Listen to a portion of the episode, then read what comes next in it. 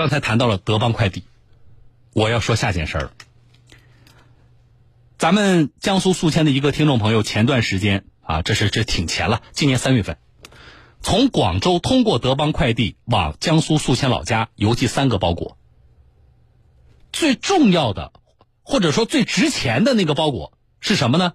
里边装的什么笔记本电脑啊、家用小电器呀，还有很重要的大学毕业证书。一共三个包裹啊，什么装衣服啊、装被褥的不值钱的这个两包两个包裹，他顺利收到了。最重要的、最值钱的那个包裹丢了。那么，为了找这个包裹啊，我们这位听众朋友从今年三月份到现在，将近半年的时间，一直在跟德邦快递沟通。开始的时候，德邦快递说了，说可能是给贴错标签了，给送到那个什么废旧衣物处理厂了。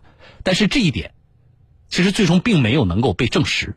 但是结果就是我的包裹没了。所以上次我在关注这个事情的时候，我们很多听众朋友质疑是对的，啊，就是如果你不能够德邦快递，如果你不能够证明这个包裹真的被送进了什么废旧衣物的回收处理厂，那么我们就有理由怀疑这里边存不存在其他情况，比如说监守自盗。总之，德邦快递就这个事情没有非常明确的回应。那么，已经将近半年的时间了，最重要的沟通是什么？包裹现在看来是找不着了，那就是赔偿。啊，我们这位听众朋友上次在节目里也说了，损失呢，总的损失估计在两万块钱左右。这里还不包括什么呢？这里还不包括那学生证啊，你呃那个毕业证，就是你没办法去评估我这毕业证到底值多少钱。这孩子刚毕业没多久，以后找工作还要用呢，而且没办法补，对不对？好，那么前期跟德邦快递沟通，开始的时候说我退你三倍的运费啊，大概是。多少钱？七八百块钱吧。后来又说啊，可以谈到赔一千多块钱。那么我们这位听众朋友啊，上期节目也跟我说了，曾经提出过赔偿从两万块钱，后来协商协商，他已经让步到一万多块钱了，但是对方还是不赔，所以投诉到媒体了。好，我今天再说这个事情，来说最新进进展，不是沟通了将近半年没进展吗？我们节目介入之后。啊，德邦快递的反应还是比较快的。来，我来连线听众赵先生来说最新的进展啊。赵先生你好，哎，你好，主持人。嗯，德邦派人上门跟你沟通了，是不是？啊，对的，在这里呢，我先首先代表我们全家向江苏广播电视台。小东有话说，这个栏目组主持人你和一直跟进报道的这个范大记者表示感谢。嗯，你别那么称，我们的记者就你叫小范就行了，你叫范大记者他还真承受不起呢。啊，呃，帮助你们也是我们非常愿意做的这个事情。感谢的话不说了啊，你就跟我们我们说具体的情况，什么人上门的？嗯，啊，就是通过你们的报道以后呢，就德邦快递，呃，就是昨天早上，嗯，呃，就是呃德邦这个陆经理。呃，很快就他们从他从专专程从徐州啊开车到宿迁，然后到我们家呢进行登门道歉。哦，我还以为是广州过来的呢。啊，那这是啊是应该是应该是德邦公司安排的人啊。对对对，是的。好，到你们家那说什么呀？啊，他首首先呢代表德邦公司给我们道歉，我们也接受了。嗯。啊，然后呢就是商谈这个赔偿的事宜。嗯，当时候上午呢没有达成协议，然后当天晚上六点钟，嗯，啊，他又到我们，他又到我们家，然后就商谈这个物品丢失的事宜。后来呢，通过我们那个妥这个协商呢，达成已经协议已经达成了，啊啊，已经妥善解决了。他们这个反应，通过你们媒体报道以后呢，呃，反应也很快，这个事情呢总算。呃，解决了。我们的听众朋友肯定会关心，就是赔偿多少钱。但是呢，我大概侧面了解了一下，就是呃，德邦跟你们在谈的这个过程当中，当然德邦他有他自己的考虑啊，而你呢，从解决问题的角度也有自己的考虑。但是呢，所以呢，这个具体数额呢，是不太想在媒体公开的说啊，这个我理解啊。但是你告诉我，就是这个对比原来你在节目里跟我说的，我的损失大概接近两万块钱的这个数额是高了还是低了？最终的赔偿额？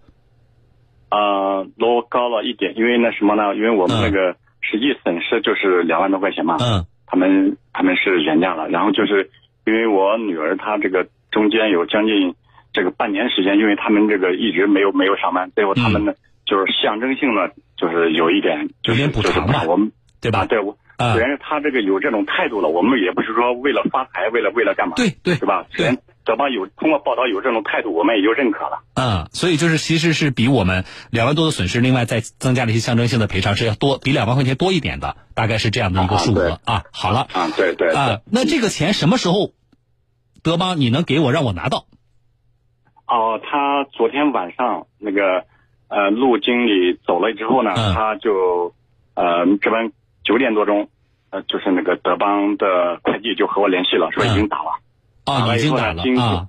啊夜夜里边，嗯呃因为说没法转，经常没人嘛，没法转账。然后今天我已经收到了这个款项，嗯，在今天上午的时候我已经收到了。好了。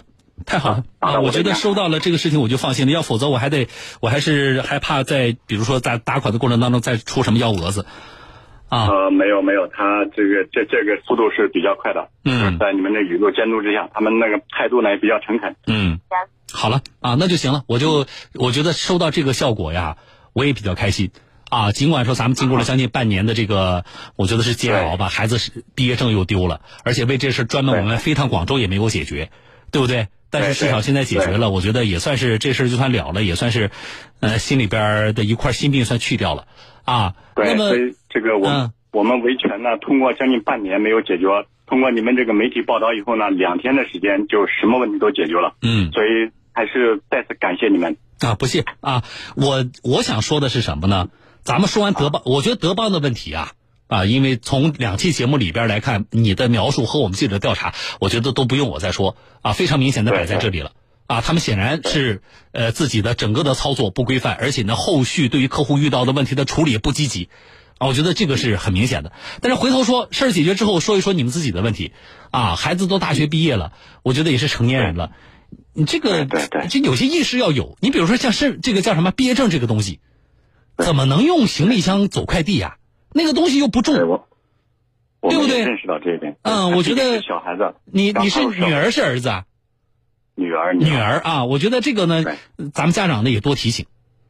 对对，我们也有责任。嗯，以后你说呃参加工作了，或者是自己以后呃这个独立生活了，我觉得这方面的事情啊，这个方面的这个安全的意识还是要有的啊。